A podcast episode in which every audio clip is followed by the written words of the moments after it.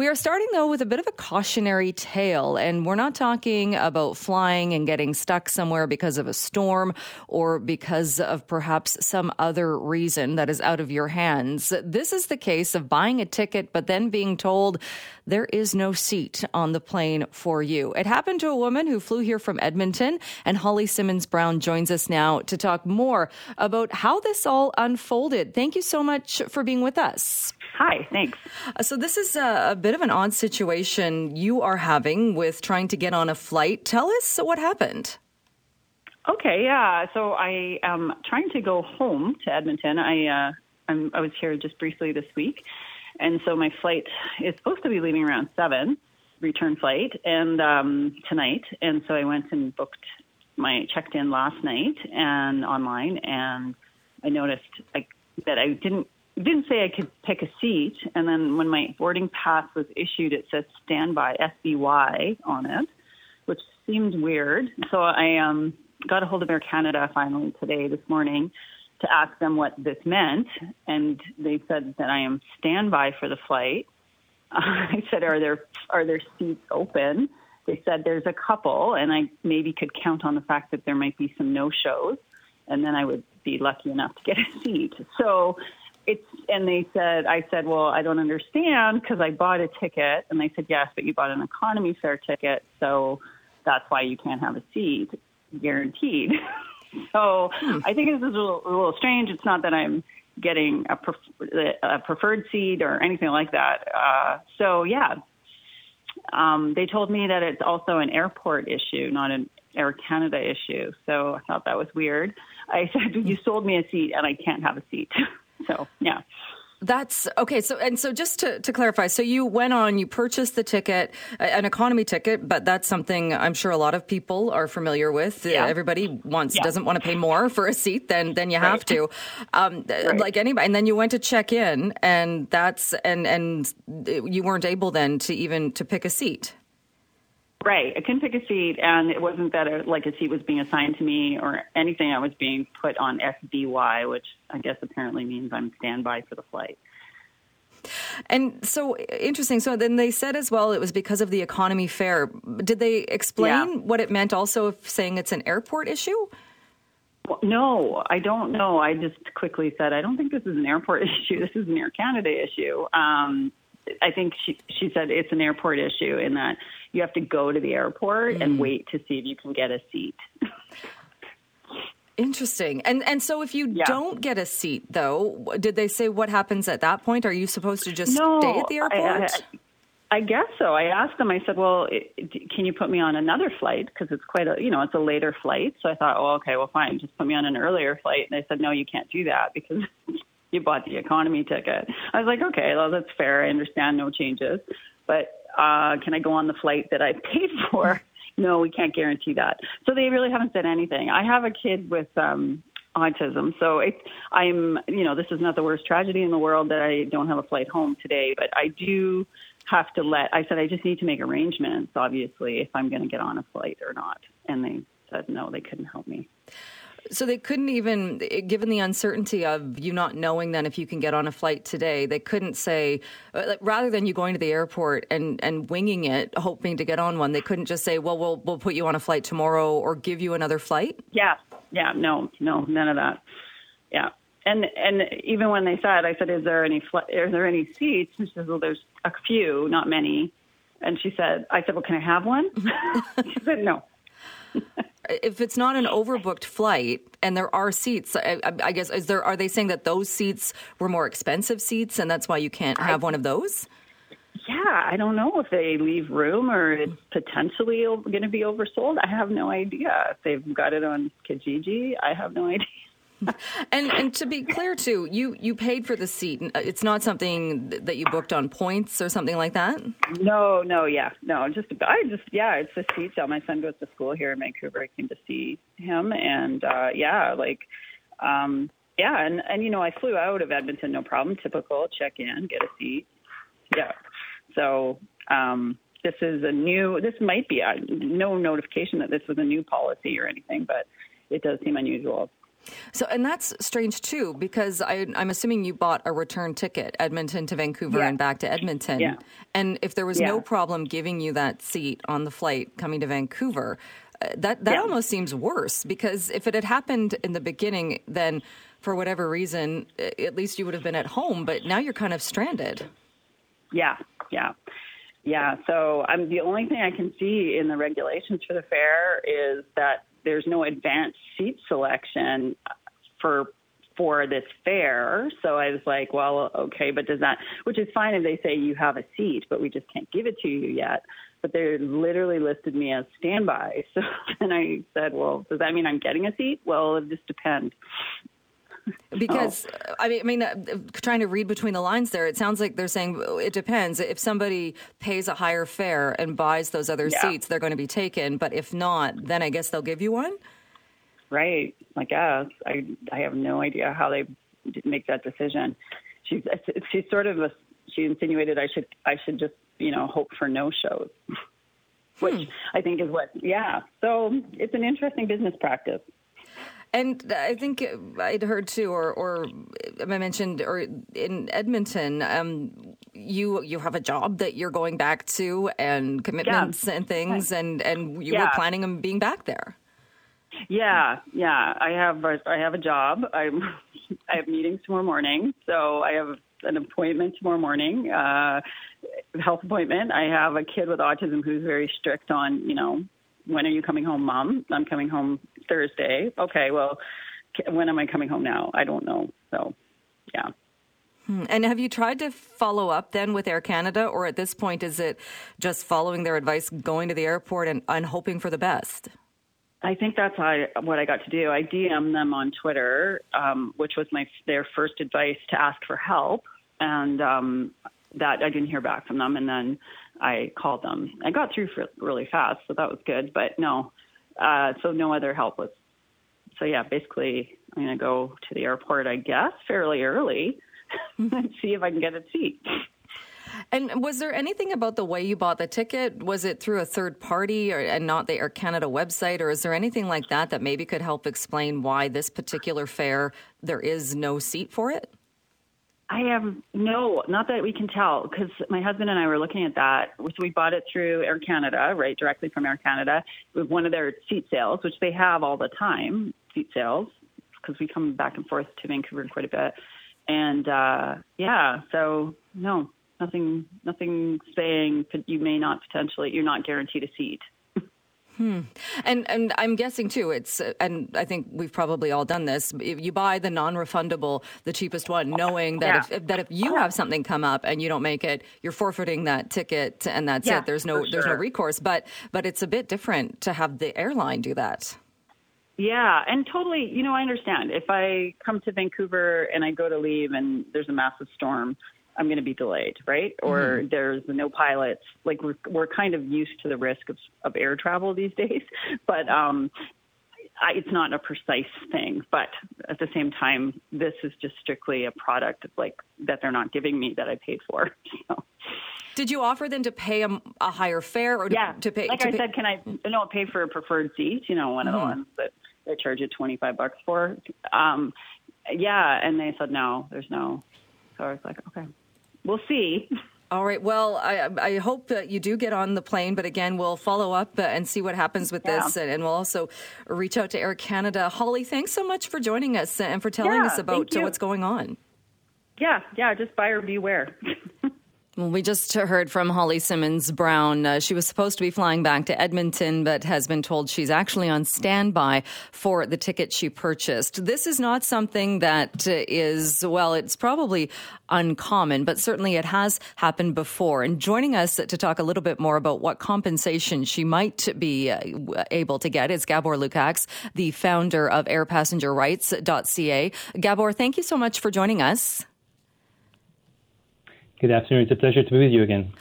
This is something I think while it's a bit surprising. And certainly she thought that by purchasing the ticket, even though it was a cheaper and economy fare, she thought that meant she would get a seat on both of the flights from Edmonton to Vancouver, Vancouver back home. What are your thoughts on the fact that she was told she's on standby and she might get a seat home, but she might not?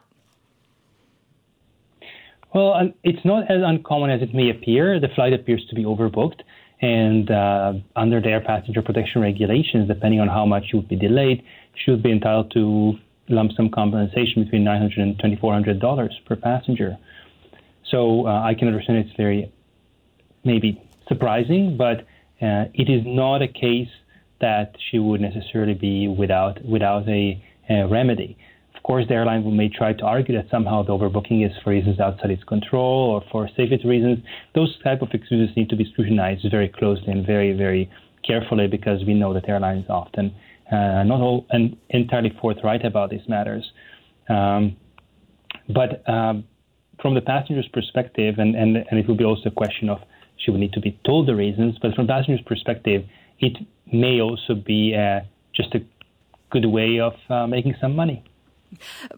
Doesn't that seem odd, though, that if she's then entitled to compensation, which is more than what she would have paid for the economy ticket, and the airline said there are a couple of seats on the flight, but they're more expensive seats, wouldn't it make sense then for the airline to give her one of those seats? Well, those seats probably are already spoken for, I suspect. So just because they do show up as possibly available for selection, it's not clear that there's no passenger who should be in those seats. So they may not have been assigned to specific passengers, but the airline may know we have 10 such seats and we have already 12 passengers for those seats.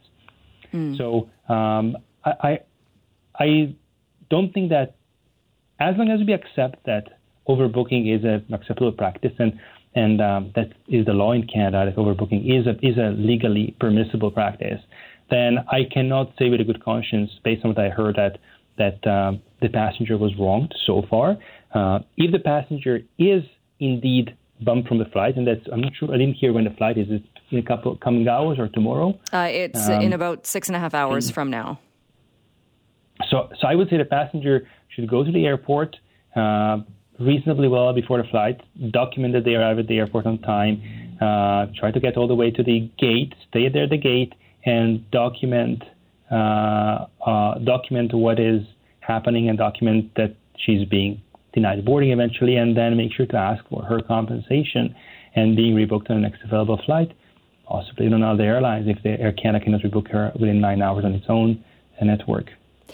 What about, for somebody hearing this, then, is there a way to protect yourself if by purchasing the economy fare, and in this case, I think it was the cheapest fare available, but by purchasing one of those fares, then is it possible that when you go to check in, you could at any point, if again the flight is busy or overbooked, instead of being able to pick a seat, you're given the status of standby?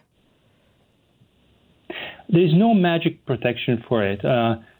Quite possibly, the airline may less likely to want to bump business class passengers, but even that's not a given. I've heard about cases, and this is, of course, rumors and not first-hand evidence, that passenger was bumped from their business class seat and moved into economy class because of a pilot that was supposed to be sitting in business class on that heading home, or maybe to an assignment. So there's no guarantee here. It's the way to look at it, in my view, is more to focus on okay, this happened, it's bad. Now, what kind of compensation can I get? How can I make it something palatable? What happened? Right. So kind of being your own advocate, or making sure you're asking those questions and getting the airline to explain exactly what's going on. And make sure that you record your interactions with the airline. It's perfectly legal in Canada to tape your conversation, and you don't have to tell them that you're doing it. And just to be on a safe side in case it goes to litigation, it's a very good practice to do that. All right. Interesting advice. Gabor, thank you so much for joining us, for letting us know your thoughts on what's happening to this woman from Edmonton. Appreciate you joining us today. Thank you very much for having me.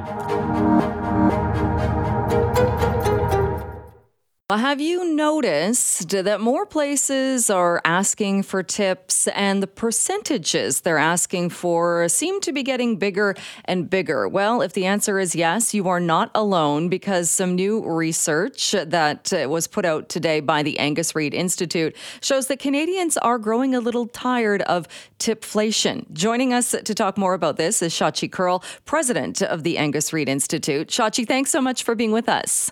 Hi, Jill. Hi. Not a huge surprise, I'm sure, that Canadians are getting a little tired of this, would maybe like a bit of a different system. What did you ask people? So we asked them, is it us or does everyone notice? That wasn't the exact question. But yes, have you noticed more places than usual or in the past asking for tips? And have you noticed, yes or no, the amount is going up? And in both cases, you've got two-thirds saying not only are they noticing that they're being asked to pay more. Of course, the conventional wisdom for the longest time was that a traditional tip was about 15%. That they're being prompted for 18%, 20%, more than 20% on a level of frequency that is much more often than it used to be.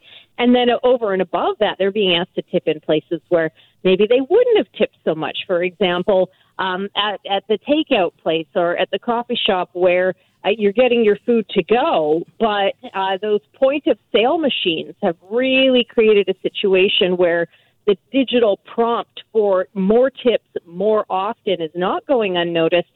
And Jill, against the backdrop of a cost of living crisis where people are already saying they feel squeezed, they're looking for ways to reduce their discretionary spending, I think it's just that much more noticeable. You asked people as well if they'd like to have a different type of system, a service-included system, or if they were made aware that the employees maybe are being paid more or being paid a better wage. And what did you find? What are people saying about that? Well, there is, again, a high level of support for that. But what's really significant about it, Jill, is we first asked these questions about 7 years ago, how time flies. So we did this poll in 2016, and at that time, people actually leaned slightly towards sticking with tipping and the tipping model. So the preference was not to have a service-included model, which would basically build in the cost of the service fee or the extra money for workers into the bottom line of your restaurant meal or your salon service or whatever it is you're paying for, and move to that system. At that time, only about 40% of Canadians said, yes, we'd like to go to service included. Today, now, 7 years later, that number is at 59%, and that does represent a really big jump. Do you think the pandemic has anything to do with this? In that I know a lot of people, if you were in the position where you could tip more, that became a way early on to help out restaurants and to make a point of keeping restaurants, keeping the lights on. And is it something, do you think, that maybe it's kind of been a holdover from that and suddenly now that's just become the norm? So the pandemic is absolutely the most significant driver of why we're seeing it for all of the reasons you just laid out. And remember, at that time, it was a period of time where Canadians actually had a little bit, not all, but many, had a little bit of extra disposable income. All of a sudden, we were saving money on our commutes. So your transit fare or your gas money was in your pocket if you were working from home. There was sometimes, in some cases, for some people, some amount of federal government rebate or help that was available. So for people who were able to avail themselves of having a little bit of extra cash to spend, interest rates were really low, gas prices were not through the roof, grocery prices were not through the roof, and you had people who were working in the service industry who needed more support because they didn't have the luxury of working from home. All of that created the conditions where, from a good, intentional, good place in our hearts, we were leaning into tipping more. What has happened is that everybody is feeling more squeezed as a result of rising prices, particularly in the food service or the restaurant industry, where prices have just gone up because food is more expensive in and of itself. And then on top of that, the plus, plus, plus of not only a tip, but in many cases a higher level tip, this is where, you know, the crunch is really occurring. And just looking at the numbers of people that are strongly agreeing with a couple of statements that too many places are asking for tips and tipping is no longer about showing appreciation, that it's considered almost, well, it is considered, I think, mandatory in some cases. I mean, 83% and 78%, that's a huge number. Those are huge numbers, and they correlate very strongly with some other really big findings out of that, which is that people, a majority of people feel that tipping is now a way for employers to subsidize their workers and not pay them a livable, reasonable wage. They download that back onto the cost of the consumer. And also that people, you know, going back to the original or the conventional wisdom around the original purpose of tipping, which is appreciation for good service, a majority are also saying, look, we haven't noticed service getting better. We just notice that we're tipping more for the service that we used to have, or maybe in some cases for worse service in the face of a lot of labor shortages as well. What did you find then as well? Because I think it's also changing on where people are being asked to tip, and maybe things you might not have thought of before. Suddenly now you're being prompted. And I know you asked people, who are Canadians tipping? So who are we okay with tipping? There are some really interesting gender divides on that one, and I think it really speaks to the lived experience of where we spend our money. So, for example, men will say that they're more likely to tip their bartender. Women are more likely to tip the person at the hair salon or their stylist. I think that there are some classes of service worker who traditionally have been tipped, however, are not being tipped as much as they used to be, maybe because we're having those services less. So I've always felt it's really important to tip the hotel housekeeper. That's just my thing. I travel a lot for work, and these are often these tiny, tiny ladies who are like lifting mattresses and clearing all the hair out of your shower stall. Like, that lady deserves a tip. But most people don't tip the hotel housekeeper. No, you know, you make an excellent point. I even make sure I tip the first night to make sure that, because that is the most important person you're going to encounter if you're staying at a hotel. And I always feel like you need to make sure that person knows that you appreciate them. Absolutely. And those are tough jobs. Not to say that other service industry jobs are not tough, but, you know, in the continuum of toughness, full confession, I went into a bakery the other day that had a takeout place as well as a sit-down area. I was in that business for, I would say, less than 30 seconds, walked in, pointed at a pastry, bought the pastry, walked out, did a European tip, which was rounding up to the next dollar level as opposed to tipping 25%. And oh my God, did I get the dirty look. Ooh. I admit it. I didn't do it, and I got the dirty look. So the shame factor, I think, for consumers is also somewhat fatiguing. So where do you think, and I know you asked people how much is enough, and again, who they people believe should be tipped. But like you said, too, it's been creeping up and up and up. I mean, there's got to be a point where the tip can't be 100%. It can't be doubling the cost of going out or doing these things. Well, and to the point where we're now finding, particularly with younger people for whom, you know, cost of living, cost of housing is an even bigger squeeze than it is for people, say, over the age of 45 or 50, that they are saying that they're going out less now because of not just the cost of a night out, but the cost of tipping involved in a night out. And to your point, you know, where does it end? How much higher can it go? I think businesses will report themselves as to, you know, what is the, no pun intended, tipping point in this situation, because at some point people just, they don't have that extra money. If they have that experience and it is onerous for them or too much, they're just not going to go out again. Now, I know that a lot of restaurant owners also say, look, if we move away from tipping, it means that we're declaring a higher level of revenue by increasing our prices. So actually, we're just ending up paying more tax. It doesn't necessarily go into the pockets of the worker. And also that for a lot of those workers, that money is tax-free because in sometimes it's not declared. So in those situations, you know, what are the knock-on effects or the other side of moving to service included? And I think it's why you've seen a lot of businesses maybe not adopt it. But But consumers themselves are saying, look, we're throwing up our hands here. This is a lot. And not surprised by that at all. But yeah, some pretty strong numbers in this research. Shachi, we'll leave it there. But thanks, as always. Thanks for being on the show. Thanks for having me.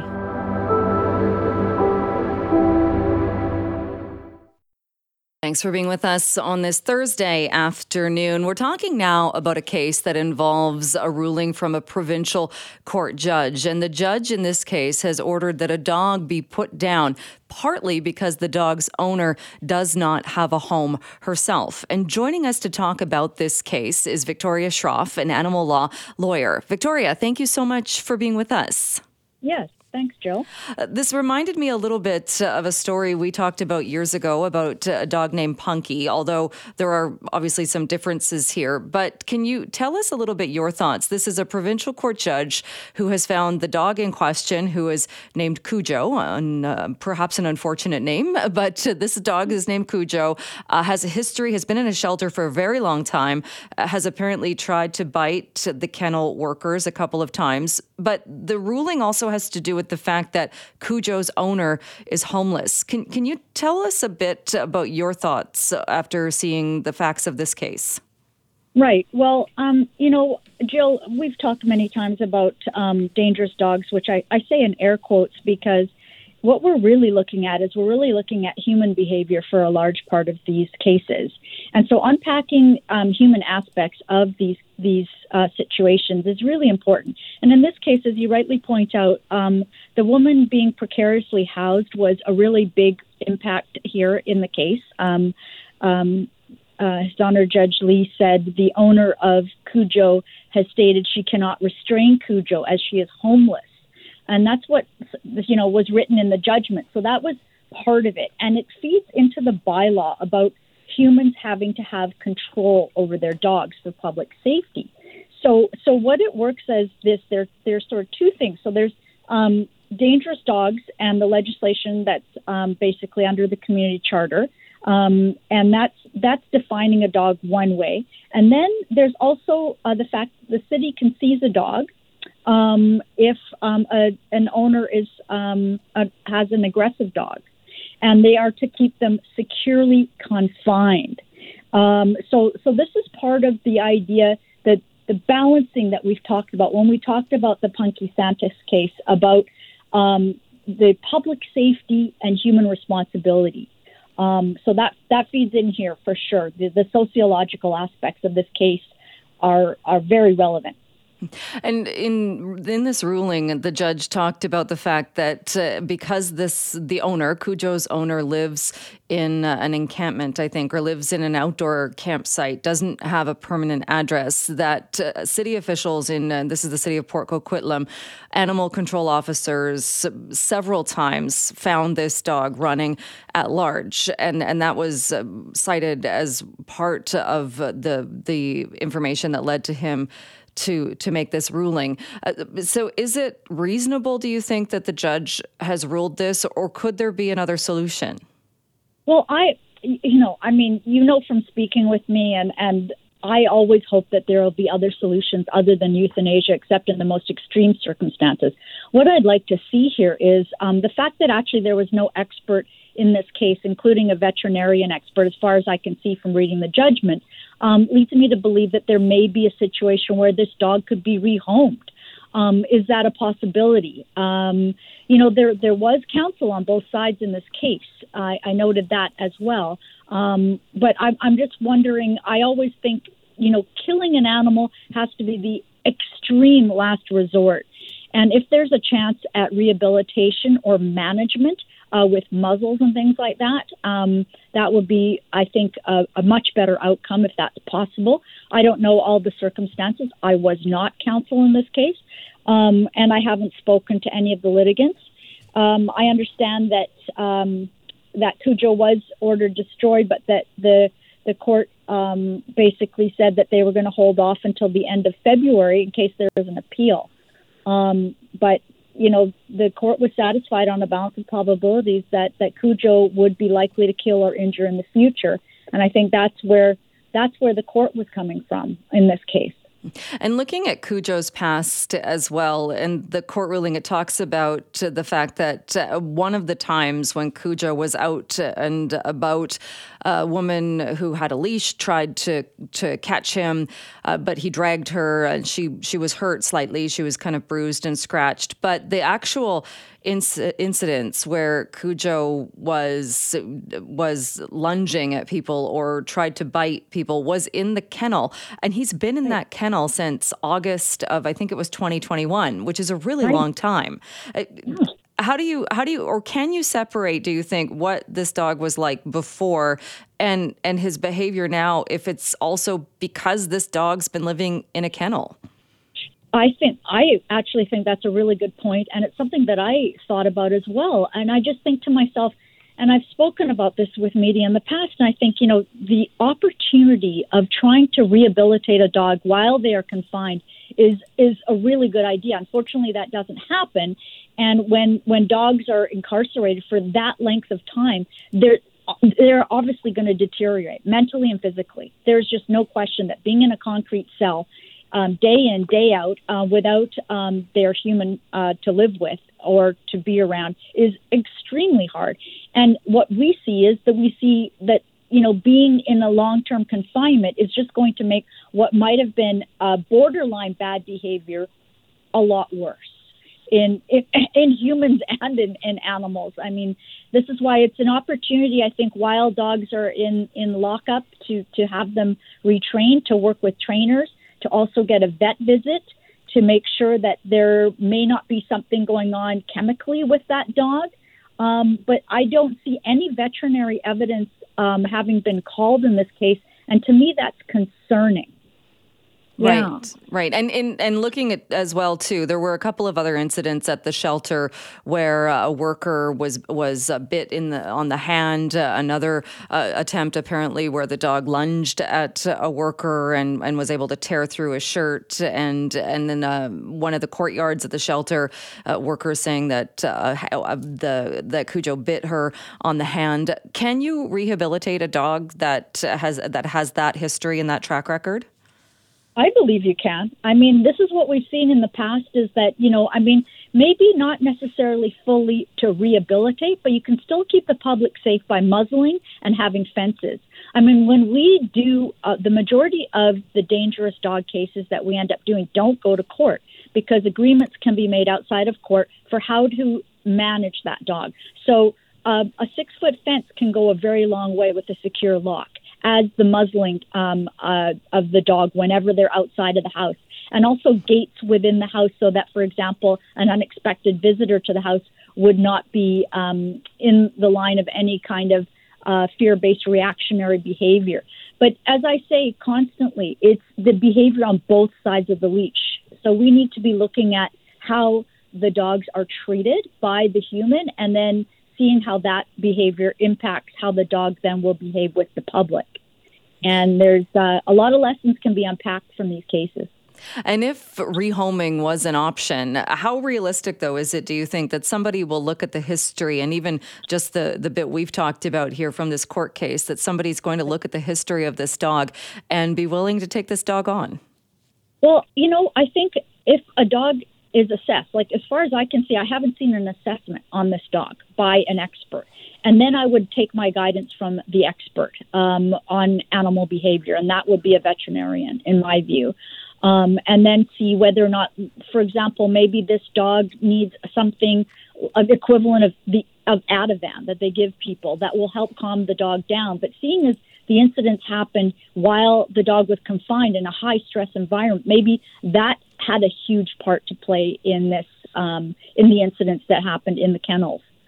So it's sort of hard to say without the expert. You know, I can tell you where the law is, but I can't tell you about the animal's behavior from an expert's point of view. Sure. Do you think, though, it was the right choice, or as far, even though this dog has been ordered destroyed, that there is still a window where there could potentially be an appeal? I think there is. I mean, until while that dog is still drawing breath, there still could be a chance. All right, Victoria, we'll leave it there for today. But thanks so much, as always. Thanks for joining us to talk more about this. Pleasure, Joe. If you have ever watched anything by comedian Pete Holmes, either his podcast or shows, this will be familiar to you. I haven't seen The Wire. What? There's no good way to tell people you haven't seen The Wire. Look, this guy's on my corner. I'm just asking you, how do I handle that? Not a line. I mean, I'll call ahead and say, you know, get a reservation. No, that's not the situation. Sure, Here's the situation. Yes, Moshe Kasher and Natasha Leggera are waiting at a maitre d'. I cut them. You walk in and they go, Miss Handler. Yeah. And they remove Moshe's drink from the table. Especially them. I'd cut them twice, those two. For sure. All right, that was Pete Holmes. First, a little snippet from his HBO show that was called Crashing, and also his very popular podcast called You Made It Weird. Well, he is joining us now to talk about those things, as well as his performance, which is coming up as part of Just for Laughs Vancouver. Thank you so much for being with us. My pleasure.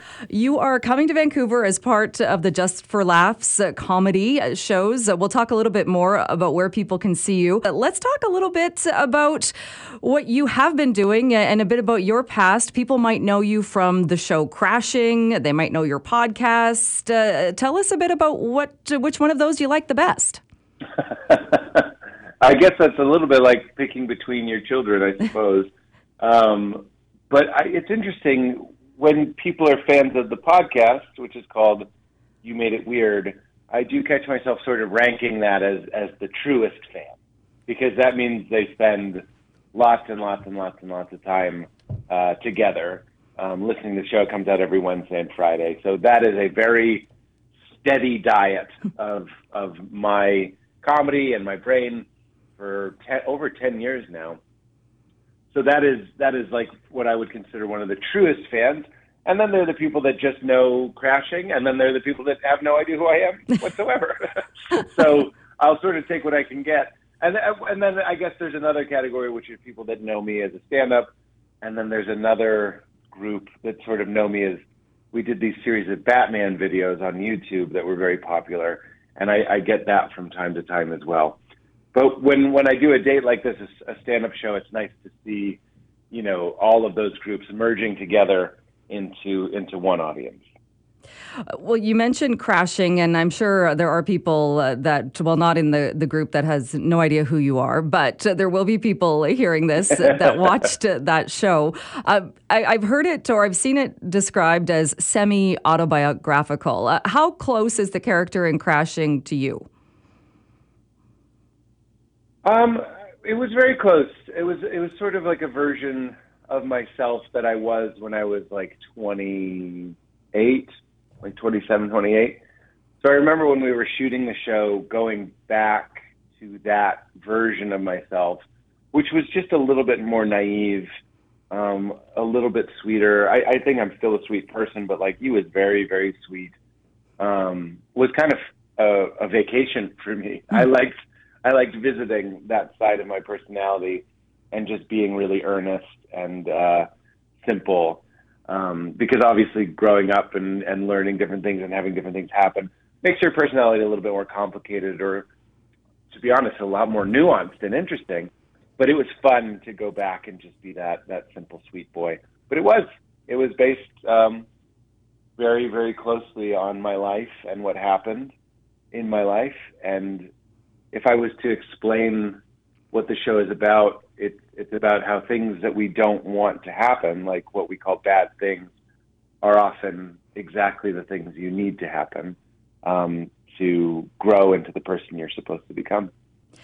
And when you think of perhaps role models or comedians, actors that you look up to, I know you've worked a lot. So you worked with Conan O'Brien. You worked with Judd Apatow. If I was to ask who you respect and admire, who would you say?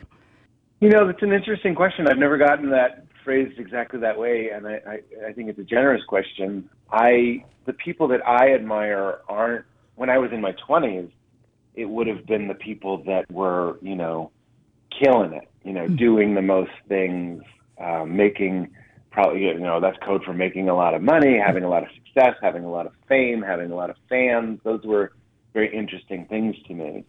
And now that I've been doing it for over 20 years, and this has been true for probably the past 5, 6, 7 years. My interest has shifted to who has the most balance who has something in their life other than comedy, you know, like who can be quiet, who can enjoy time alone or time with their family or time with their friends where they're not talking about show business or thinking about themselves or thinking about some work project. Because there's a real pitfall, because my job is interesting and I'm very interested by my job. It's very tempting to work all the time. And it's hard to have a conversation that you aren't also running a program that it's just very natural to run, which is like, how can I turn this into a movie? Or how can I turn this into a TV show? Or how can I turn this into a joke? Or how can I turn this into a cartoon I would draw? And all that stuff. And there's nothing wrong with that, but it gets a little out of hand. And the reason I say my job is interesting, it's still, at the end of the day, you are just a person who really only... you run a risk of only having one relationship, which is your relationship to your work. But it looks a little bit cooler because it's creative work, but it's still your work. You know what I mean? So the people that I admire the most are the people that are able to unplug, have authentic relationships, have things that are outside of themselves that they care about more than themselves, and put up those boundaries on their work. Like maybe I'm not going to tour every single weekend, or I'm not going to say yes to every little thing because I have a depravity mindset and I'm always afraid of falling out of, you know, the limelight, or they're not posting on social media 15 times a day. And they're not obsessed with being on some celebrity Big Brother show just to stay a little bit more relevant. Those are my heroes now, whereas when I was starting, I wouldn't have expected that would become my perspective.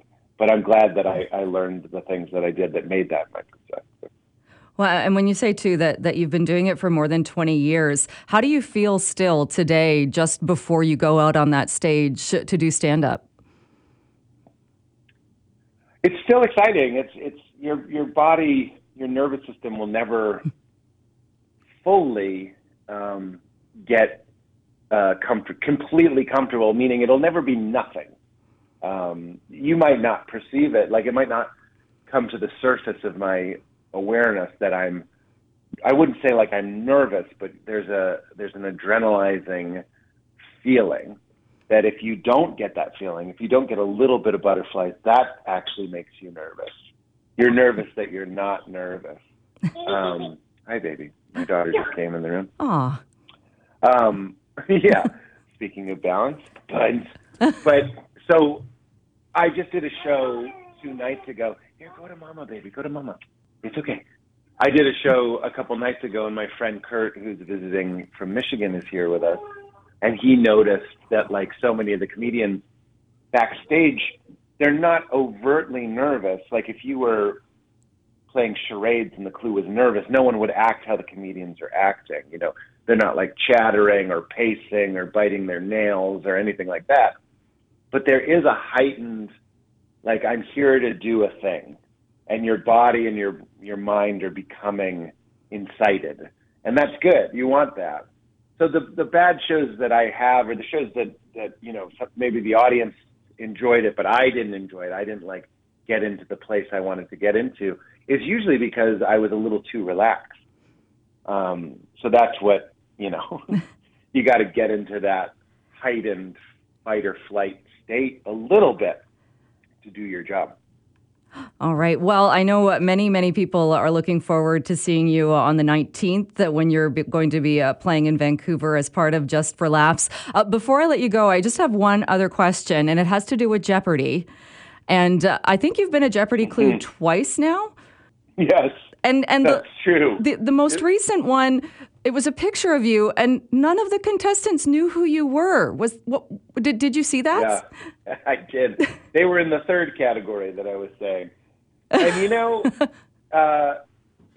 that's what I'm talking about with balance. Actually, it's like it's great to be a Jeopardy clue, but it's also great to have the simultaneous humbling that nobody knew who you were, even with a photograph.